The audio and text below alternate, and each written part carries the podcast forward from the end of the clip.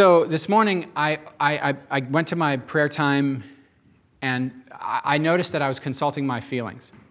And in my feelings, I was feeling a high level of doubt, a low level of faith, uh, a certain amount of condemnation, and frustration with myself for not being more spiritual. And I sat back and I thought, wait a minute, wait a minute. I think something's wrong with what I'm doing right now.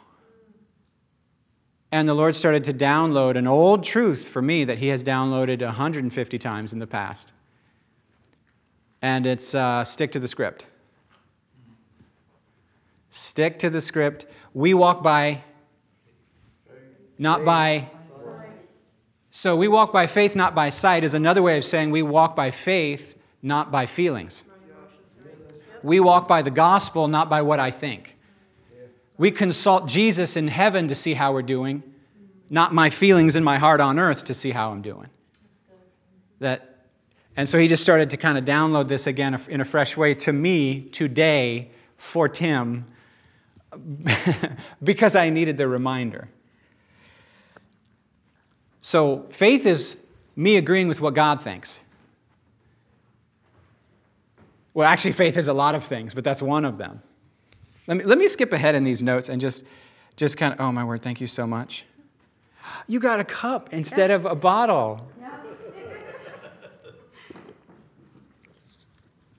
Ah, oh, that's so good. And people keep donating Tic Tacs and things. We need a more, uh, we need a more efficient storage system here.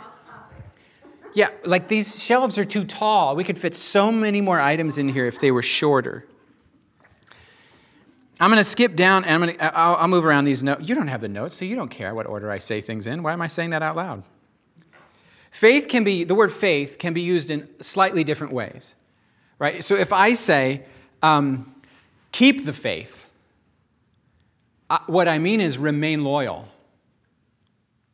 to Jesus. So keep the faith. If someone is, if a wife or a husband is faithful, they're loyal. It's covenant language. It has nothing to do with um, how they feel so much. It doesn't have to do with intellectual certainty about something about to happen. It has to do with fidelity to a covenant in that, in that usage. So sometimes the Bible, when, when it's talking about loyalty and covenant. Other times, Jesus talks about somebody having great faith. Well, that's different than loyalty to a covenant, isn't it? That has to do with how much of the confidence is present if you have just, just a little confidence, just a mustard seed, he says you can go, go jump in a lake and the mountain will do it. So the first sense of faith is like loyalty. The second sense is like confidence. The, the third one is have faith in God and have faith in me. Don't be afraid. Don't let your hearts be troubled. That's trust. That's personal, relational trust. And, and that usually implies something scary is happening, to be honest with you. Well, that Right. was, that was what you said just a minute Yeah. ago about don't let your, don't Yeah. let your, um, heart it- be troubled. yeah, That John 14. Said to me like. Why did he say that? and a half Oh. ago. No, the Lord put that thought in my head, told me that, don't let your heart be troubled. Yeah, it's like what? John, John 14. And then right after that's where he says, In my father's house are many, in my father's mansion are many villas. I'm, I'm updating the language. Okay. So, first sense, loyalty and covenant. Second sense, confident, degrees of confidence. When somebody has the gift of faith, the Holy Spirit's gift of faith, that's what that is. Uh, I have, you know, I, I sometimes think the gift of faith comes along with a prophetic word. I've given prophetic words in the, in the Spirit, and then afterward was like, I said, what? Do you know what I mean? Because in that moment, I had faith for it. In fact, you should only speak what you have faith for. Don't go beyond your level of faith because you're probably overextending and trying to get away with something naughty. Do you know what I mean? Mm-hmm. And I don't even know what I mean. I just know what I feel. I just know how that, how that feels to prophesy in proportion to faith. I'm quoting scripture. Okay. Third sense was trust. You trust your unknown future to a known father. And then the fourth sense is the faith. The faith. What's that? What's the faith?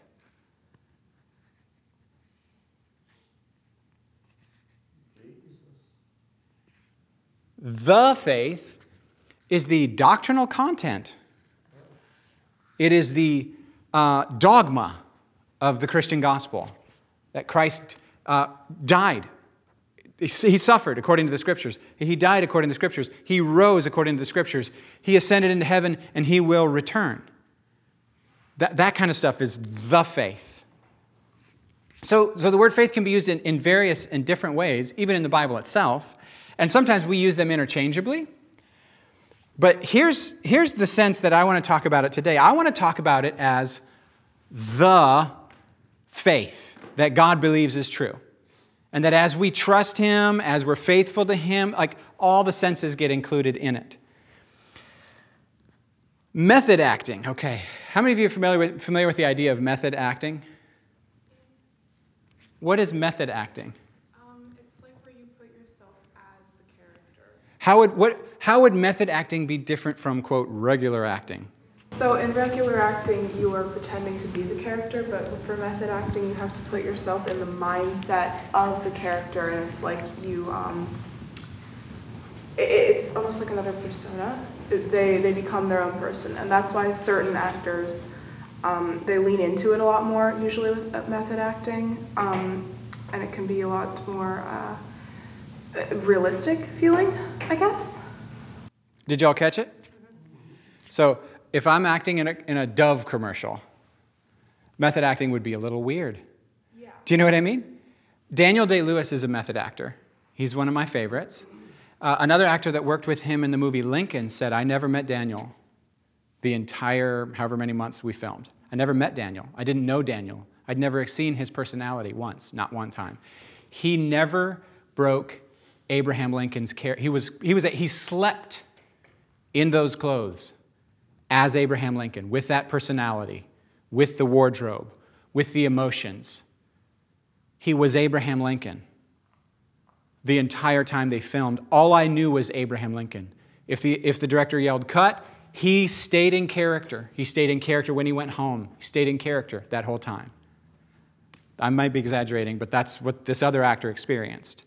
He said the first time I actually met Daniel Day Lewis was after the movie was like released. And we went out to a restaurant and we're just talking and hanging out. And it's like, whoa, I've never, I've never even seen this man before. This is a totally different person. This is Daniel. This is no longer Abe. That's method acting. Again, method acting, Micah has said, is in, in other forms of acting, you pretend to be that character. They yell action, you get in character. They yell cut, you step back into being yourself. But in method acting, you're not pretending to be the character, you're becoming the character. You're letting another person inhabit this body. You're thinking as them, you're feeling as them. You, you, you actually step across a weird psychological plane. And you say, someone else now lives in this body. I want to say that a Christian is someone who is a method actor, who has taken the gospel as their script and taken God the Father as their director and is letting Jesus live in this body as a temple. And that we've crossed a, a stepped across a line. And when he yelled action, he'll never yell cut. And he yelled action the day we said our yes. And he'll never yell cut. That, that old us is gone. But the problem as I'm seeing it is we don't, we don't know that. We don't act like that. Did you catch my little pun? So, uh, Heath Ledger, the Joker. His Joker was different, man. I'm glad that uh, people just say, you can't do that again. That one was special. Maybe that's not y'all's cup of tea, the, the Batman movies, but that was a that was method. That, that was method. Him and uh, the other actor who played Two Face, he said, I, I, Heath and I didn't really work out our lines. We didn't, we, didn't, we didn't really have lines. He came in character and was muttering these things and oh, these things and the way he talked and oh, why so serious? And like, oh, Harvey Denton. Just his whole manner, his whole demeanor. He said he was that way the whole time. And he walked around very psychologically unwell. And we worked out an interaction. We never, we, he said, we never talked about you do this and I'll do that. He said, we in character. It was a weird process. And then the other, the people came in, they lit it, everything was ready. Oh, by the way, Heath Ledger put on his own makeup for that movie. He, he, he, the whole thing was crazyville. And he put out a historic performance because what? He became the Joker. Another option. Another uh, Jim Carrey in the movie The Man, Man, on the Moon. Andy Kaufman was a Saturday Night Live character back in the day who was, I think, mentally disturbed. And they made a movie about Andy Kaufman, and Jim Carrey said that he went to the beach one day when he knew he was going to do this film, and he stepped into Andy. He, he sort of asked the universe, let Andy come here and, and, and live here. And he changed in that moment. He was so Andy that Andy's family, Andy's dead. Andy's family came and wept and had conversations with Jim Carrey as their son, as their brother. I'm dead serious. They came to the movie set when they heard something weird is going on, and they met with him. And they cried and said things they never got to say. They had father son, and you hear me, right? Andy Kaufman, quote unquote, would talk about Jim Carrey and say, he's a coward. I can't stand that guy. He's riddled with insecurity and fear. Andy Kaufman was a fearless, crazy guy. Just he'd say whatever. He'd get beat up for saying inappropriate things because he just said what he thought. And sometimes he liked to provoke. He was not concerned with you liking him, but apparently Jim Carrey was. So Andy, in Jim's body, would say, Jim is so full of insecurities, he's riddled. And, and, and so he was having this process where he said, uh,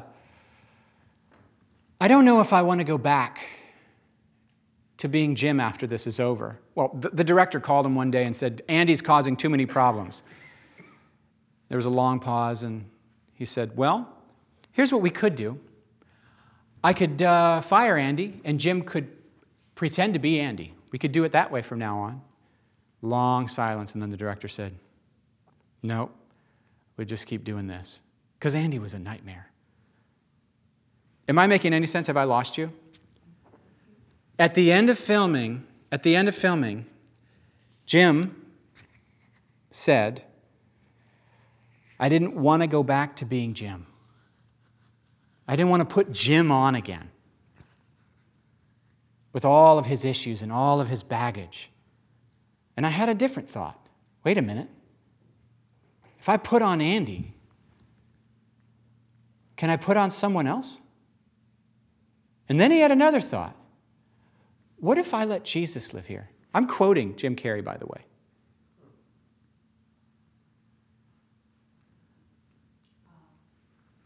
Galatians 2:20 Paul says, "It's no longer I who lives, but Christ lives in me, and the life I live in the body I live by faith in the Son of God who loved me and gave himself for me." It's no longer I who live, but Christ lives in me. That's the new you.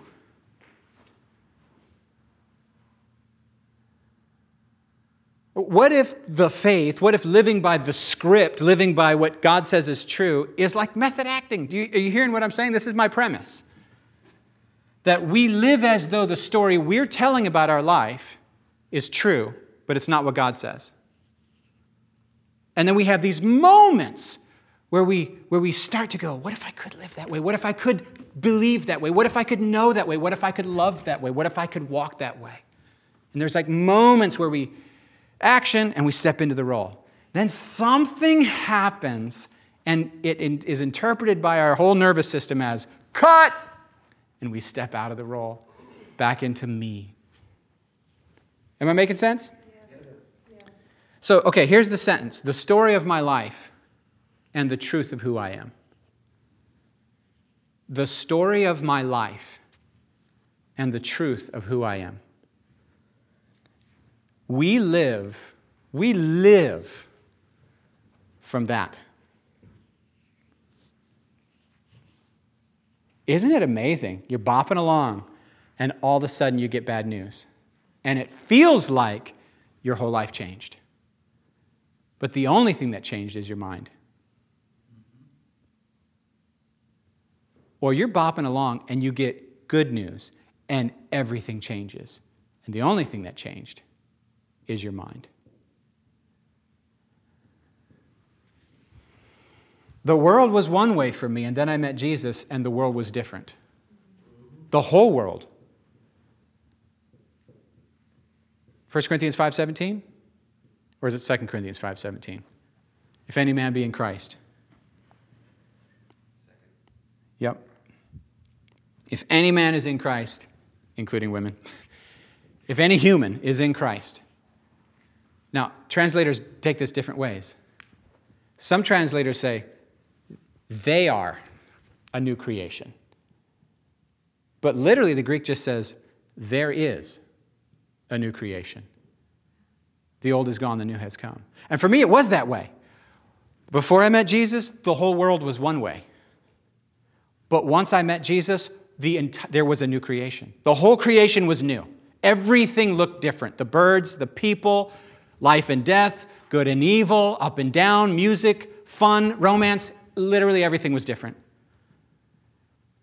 Because what had changed?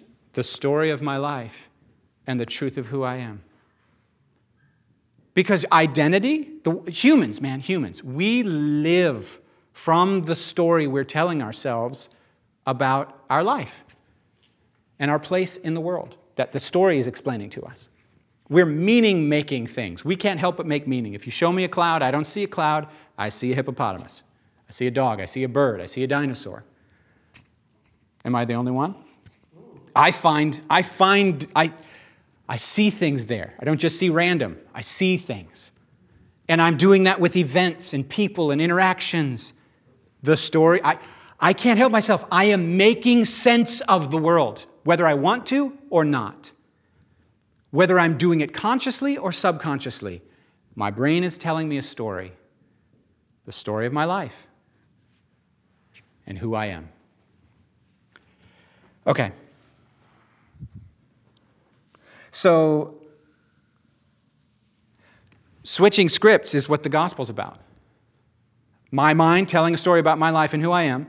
And then in the gospel, God is telling a different story about the meaning of my life and who I am.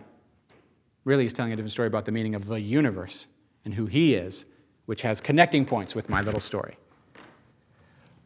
But when I say my yes to Jesus, I'm not just saying my yes to Jesus, I'm saying, You may have my script, and I will take my place in this story. That's what it is to walk by faith. It's to switch scripts. What he says is now the truth for me. I'm agreeing with God. I'm believing God. I'm trusting him. I'm keeping faith with him. I'm putting confidence in what he says as true and I'm believing the dogma as well. Those four senses that I, that I mentioned. Have I lost you? A little. Have you ever watched a show? Let's talk about the false self and the true self. Have you ever watched a show and then the writers, for some stupid reason, destroy the show? The show? Like after like you've you've gotten to like know these characters for like six years. Some of you are like, I don't watch TV. I work. and you feel betrayed by the writers of the show. Like, how could you make this character behave so unlike who they are? I, I, good writers actually don't tell their characters what to do. Good writers are like Mary, they serve the inspiration, they don't command it.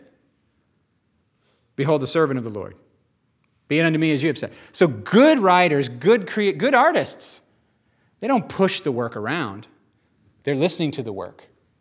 The characters are telling them, the characters become alive, and the characters are doing things, and then they're keeping track. They're trying to keep up. They're typing as fast as they can to keep up with what the characters are doing. These are real people in their mind. They don't start with an outline and then make the characters obey. Some people do that. Don't buy their books. They ruined my shows, is why I don't write. Don't, don't write their books and don't, don't, don't, write, don't buy their books and don't read their, their watch their shows. And, and, and okay, good actors will go and get into arguments with the director and they'll say, I don't think that my character should do this. I don't think he would say this. I think he would stand over here and I think he would say it this way. I don't think he would do that. I think he would do this. And I go, oh, here we go. This is good. This is good. And so when you and I sin, when you and I sin, we're ruining the story. We're not behaving according to who we are. I, and the Holy Spirit's like, no, no, no, no, no. I don't think this is what I don't think this is what you would do. This isn't what you would do. You would do this. No, no, no, no, no. This is not what you would do. And you go, what? What do you mean this is not what I would do? He said, This is not who you are. You're out of character right now. You've forgotten who you are. Am I making sense? Yeah. The false self and the true self. The false self is like egocentric and empty and don't have a clue who you are and you, unless somebody else likes you. The false self is all preening and, and self referential and, and I'm awesome and right? The true self is calm and secure and loves people and actually has eye contact and is thinking others, others, others, others, others. Because I'm settled and secure because my love tank's full. I know who I am because I know whose I am. So now I can be here for others. But the false self, right? This script stuff matters because if I don't know who I am through the script, I'll be looking in here for my empty, oh, I don't feel spiritual this morning. Maybe I'm not prayed up enough. And see what, how I started my day? Just going, let's look inside. And he says, no, no, no, fix your eyes on Jesus. Your real life's hid with Christ in God. Stop looking in there for it. Your real self, you're only allowed to get to know you by finding me. And you're only allowed to find me by faith. Not even by feelings. Not even good feelings at a conference. And I want them. Right? Otherwise, you're only going to be believing as well as the conference is going. And a lot of people f- try to find an incredible, large, successful, well, uh, well attended, healthy, and rich church for that exact reason. Instead of going where they're needed, go where you're needed. Like, I wish people asked that question, by the way. What church needs me the most? Like there was a young preacher and he was thinking about leaving his little crap church to go to some woohoo church. And the Lord was like, Which church needs you the most? So he stayed. But the false self is just mm, mm, mm. the false self and the true self. Yeah, whenever a Christian lies, sins, breaks faith, acts like a coward, steals, we're living out of sync with the truth. That's the flesh, that's the ego, that's the false self. That's living out of the emptiness within instead of out of the fullness that we have in Christ. And I, I just preached this at a, at a wedding recently, but I said, if I'm a real man, if I'm a real man, then I know who I am in Jesus and I can just be here. I can just be here, and my wife doesn't have to be okay for me to be okay. She can come at me, she can feel whatever she feels, and I can just be a container, a safe container, because I know who I am. I'm not defined by what she says to me or about me or at me. So now, because I know who I am in Jesus, I'm a man, and I can stand as a man. I'm not a boy. She doesn't have to mother me anymore. She doesn't have to coddle me anymore. Now she can freak out. And I can be a strong tower for her. I can be a safe place for her because I know who I am. Now I can serve her in love and I can lay my life down for her like Jesus does for the church. And I'm not suggesting that she should just mistreat me. That's not my, my point is that I can be in, in when I'm in my false self. You know how I am? Her stress causes me stress.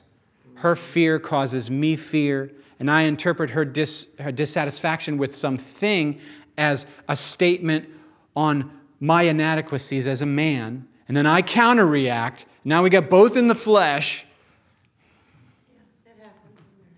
And then the next thing you know, we're sinning against each other. And then the distance between us grows because we're not living by grace. Every relationship will either live by grace or die by gravity, law. Every relationship, not just your relationship with God. Repentance and faith, like forgiveness and repentance, grace, is the foundation of every single relationship that there is, not just you and God. But the gospel reveals it clearest.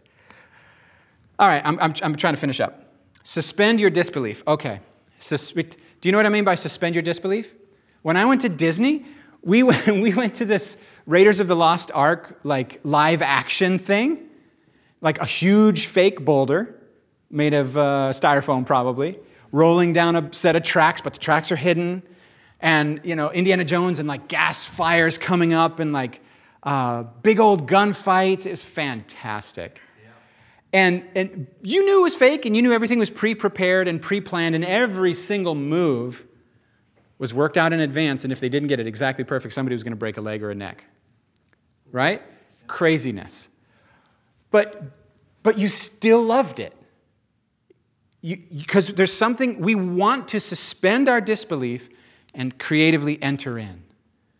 And when, when you're watching a good movie or listening to a good song or hearing a good story, you suspend your unbelief, your disbelief, and you, and you creatively enter in. And you know you did, because you feel fear when they're in danger. You feel joy when something good happens. You cry when something beautiful happens. You get angry when something unjust happens. You suspend your disbelief. You enter, you enter in. Okay.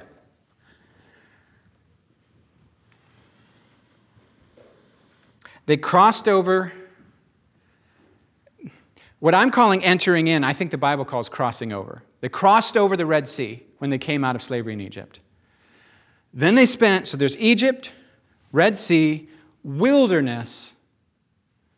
Then they had another thing to cross over called the Jordan River. Who's with me? And then on the other side of the Jordan River, they would cross over into the promised land. All right. So here, Egypt, slavery, death. Here, a testing ground, a wilderness. Here, the promised land. There was a crossing over, there was a process, and a crossing over. And the only way to get from, from wilderness to promised land is by faith. The only way. The only way into the promised land is by faith. The only way into the promised land is by faith.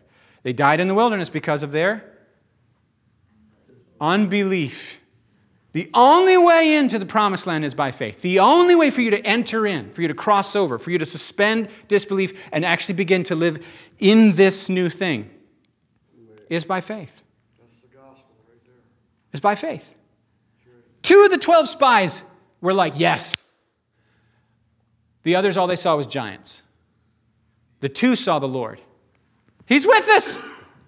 They're toast. It's ours. We got it. They saw the same thing, but they did not see the same thing.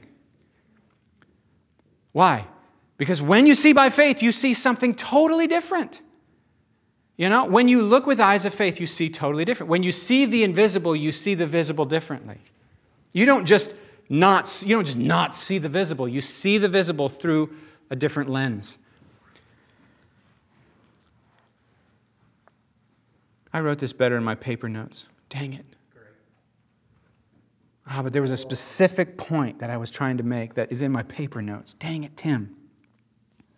In the story of Egypt, in the, when they were in Egypt, right? When you and I were serving the devil, because you know that's your story, right? Again, Jen doesn't have a better, better testimony than you.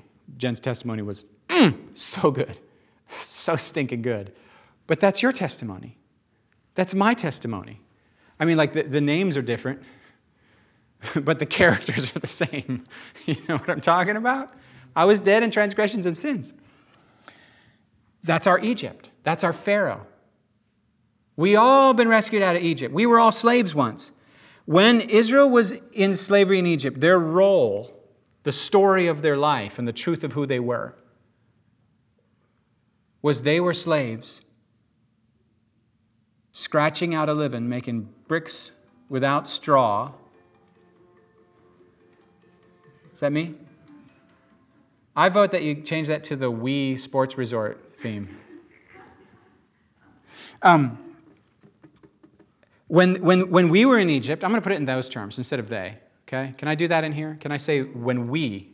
Because that's how God tells us to talk. That when we eat the Passover, we say, We were slaves in Egypt, but the Lord rescued us out of Egypt with a mighty hand and an outstretched arm. And this is why we eat this in haste. This is why we eat these bitter herbs. This is why we do it on this night. This is why we killed that that's innocent lamb and put the blood over the doorposts. Because that's who we are. And this is the story, this is the story, this is the truth of our life. We were headed to hell. We belonged to Satan. We were slaves to sin. But God, with a mighty hand and an outstretched arm, sent Jesus, and he crushed that ancient serpent's head. And he trampled him on the ground. And by his death, he defeated death. And now he's bestowing life on us. We've been brought home. We were dead. The son of mine was dead. And now he's alive. He was lost. And now he's found. And now the party has begun. Because the kingdom of God is a party. And God's the Father who's throwing it. That's the truth of my life. That's the story of my life and the truth of who I am. And I, I, I either live from that or I live from the, I'm only doing as well as I feel today. right? Is my prayer life going as well as I feel my prayer momentum is going? What if my prayer life is going as well as Jesus' prayer life's momentum is going? What if the yes I have from heaven is dependent on his faith more than mine? What if God's love for me is as, as sure and certain as his obedience to the Father instead of mine? Some people's like, oh, but that's going to create a license to sin. No, it won't. Not if you believe it. The only way you, that would create a license to sin is if you don't believe it, if you disconnect from that narrative. Because even the whole question of could I get away with sin shows you're already living from a different narrative, a different script. Bro, come back. That's not who you are. Which is why Paul, Paul if you're not preaching the gospel, if, if nobody's asking, so we can just sin then, are you preaching the gospel? Because Paul says, Shall we go on sinning so that grace may increase? He's not asking a question that doesn't make any sense. He's saying, You are loved, you don't earn it, Jesus did earn it. Step into the free gift and live within the promised land, fully furnished for you by his sacrifice. Okay. The story of Egypt versus the story of God. In the story of Egypt, they were slaves, whip at their back. In the story of God, they're royalty. We're royalty. You know where I'm getting that? Royal priesthood, holy nation, kingdom of priests, says Peter. We're royalty princes and princesses. Everyone. Co heirs with Christ, not underlings with Christ, like I would have wrote the story. Dude, if I wrote the story, we wouldn't be co heirs, we'd be underlings. If my Calvinist friends wrote the story, we'd be poop on the ground in, in, the, in the things in his shoes. But we'd still be in the kingdom and woo! Poop shoe kingdom, woo! And he says, uh, no, you're my brothers and sisters, and I'm not ashamed to call you such.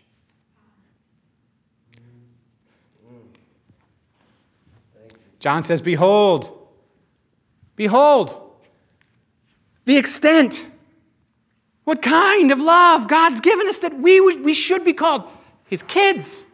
And that's what we are. Not that's what we will be. I was trying to share a devotional when John Mishler was still here. I said, Look, he says, it's finished, and in my father's house are many mansions. And then he says, It's finished. So I think that means he secured our place on the cross. And John sits there, Well, I like to think that I'm already living in my mansion. And I was like, I think, I think that's an upgrade from my position. I will take that. Thank you, sir. In the story of God, we're not slaves with a whip at our back. We're royalty with an inheritance and a destiny. And our destiny is to rule the nations. Do you even have a grid for that? You're going to judge angels, Stan. Do you even have a I don't even have a grid for that. I, some days I'm just trying to make it into heaven in the cheap seats. Right, yeah. I'd be happy to be, you know, out on the Out on the terrace. yeah, with a solo cup and the fold chair. Right, exactly. And maybe a drumstick. And he says, You're going to. Years ago, the Lord told me that faith is more realistic than unbelief. so I've been trying to work that out for a while now. Faith is more realistic than unbelief. That doesn't even sound true, does it? He says that's truth. Faith is more realistic than unbelief. Uh, and then he said, most of the bad things you think are going to happen never do. And he said, all the good things that happen, possibilities are opened up as you think by faith. Faith itself actually opens possibilities and draws heaven. He said a whole bunch of stuff, and I'm still trying to figure out really, though? Really? God thinks faith is more realistic, more practical, more shrewd, more wise, more level headed, more down to earth than unbelief. Faith. Because I think, I think some of us think faith is more flaky, more easily duped, more often disappointed, and more often wrong.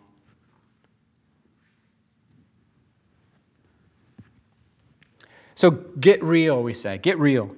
Get real. And we tend to think of the thing we think is the story of our life and the truth of who we are as the real, right? Action. Not real, not real me. This is Christian me. I'm trying hard today, godly me. Today I'm going to live out what love would do, even though I'm not love and I don't really feel love.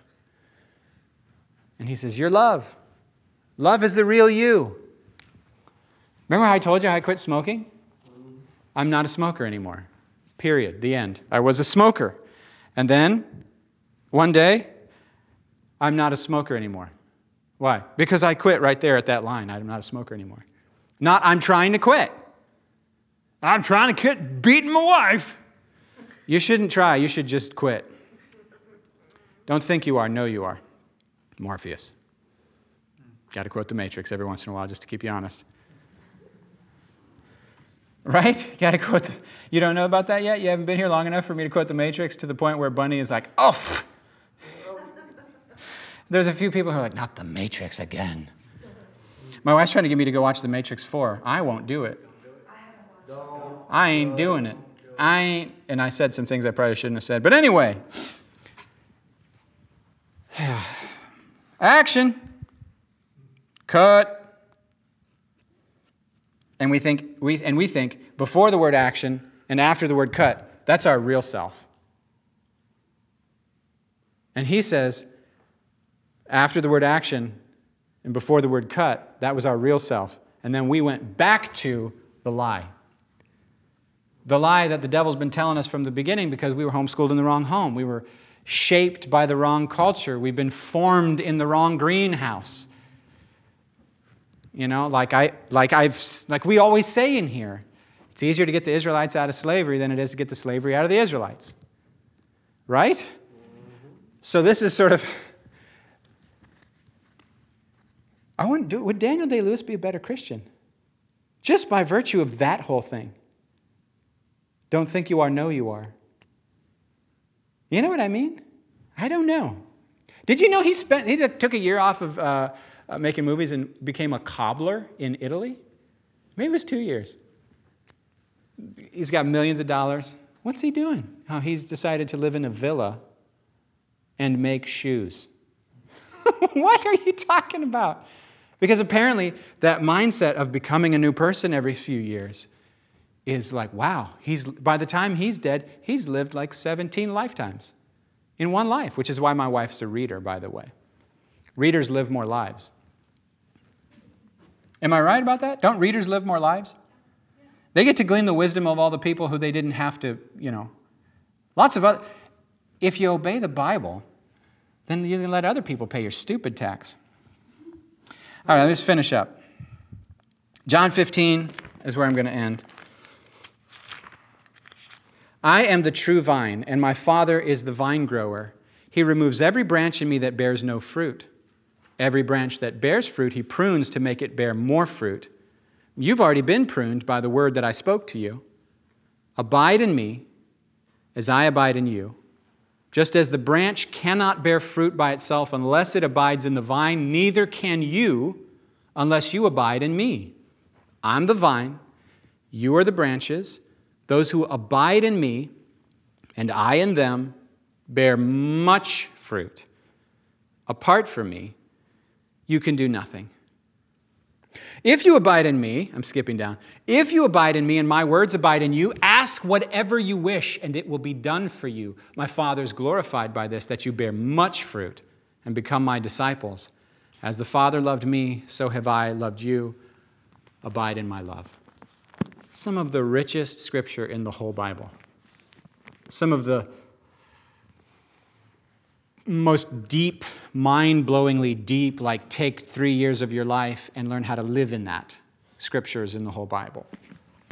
If you'll just remain in me, says Jesus, you're going to bear incredible fruit. But if you get busy trying to work for me, you're not. Because there's only life in, with, and through me.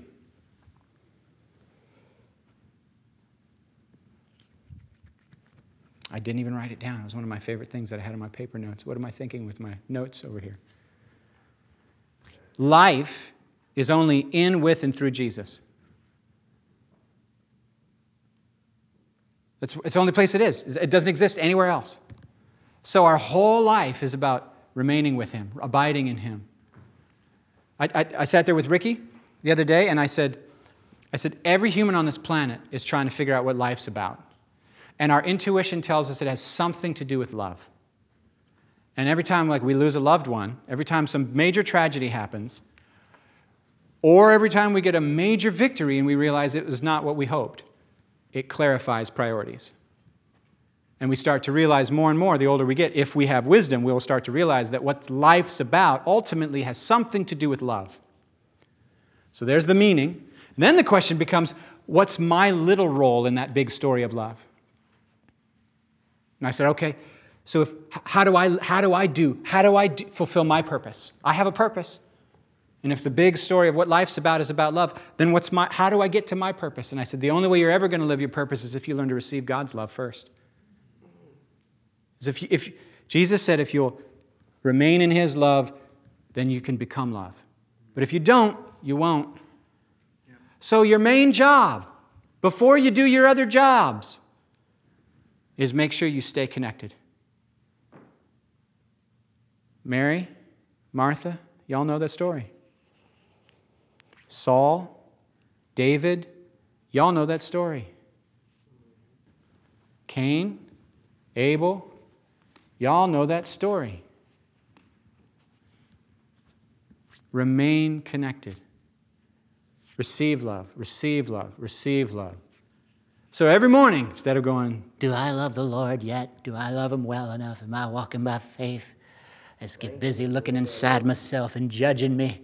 Stop that. What are you doing? Look at Him. Speak what He's speaking over you and stop saying anything else. I, I, I, I changed how I journal. I, re- I read some of my journals. It was like Eeyore wrote them. Not helpful. Not helpful at all. I get more out of my Bible than my journals, that's for sure. I've changed how I journal. I said, okay, that's not beneficial because I was really trying to be disciplined. Here we go, 2022. oh, what did I say here? Oh, mopey, mope, mopeyville. Holy mopes. Do I need to read this? Oh, you said, as long as I said it to you as a prayer, that's good enough, and then I can forget it, and you got it from here? Good, good, good, good. I'll read my Bible. Man, hope my grandkids don't, yeah. Maybe I'll burn my journals before I die, you know, so my grandkids don't be like, oh my word. Grandpa was so Yeah, mopey, Grandpa- so cranky. What if Galatians 2:20 is more experiential than we think? Right? Like when, when I was a hardcore Protestant, like a baby Christian, Galatians 2:20 was all about positional righteousness, justification. There's a ledger in heaven. period. On earth, I'm an idiot, but in heaven, I look good. What if Galatians 2:20, it's no longer I who live, but Christ lives in me? Oh, the life I live in the flesh. I live by faith in Jesus who loved me and gave him. And what if the whole thing is just a big, giant, it's almost like I have a theme in here, don't I? It's almost like it's a giant love story. I heard somebody say that being filled with the Spirit means uh, experiencing God's love. I was like, oh, okay. I can do that. I can go along with that. Can you guys get up so I can pray for you? We thank you for your victory. We thank you that the story of our life and the truth of who we are is defined by what you say and what you've done, not defined by what they say or what we've done. You, you sign our paychecks, you write our report cards. We're doing as well as you say, and we're living to please you. If you say we need to change, then we change. But if they say we need to change, we submit that to you and keep right on trucking. If you agree, then we do. If you disagree, then we just keep right on going. We shake the dust off our feet. Thank you for who you are. Amen. You guys feel free to pray over each other, do whatever you want.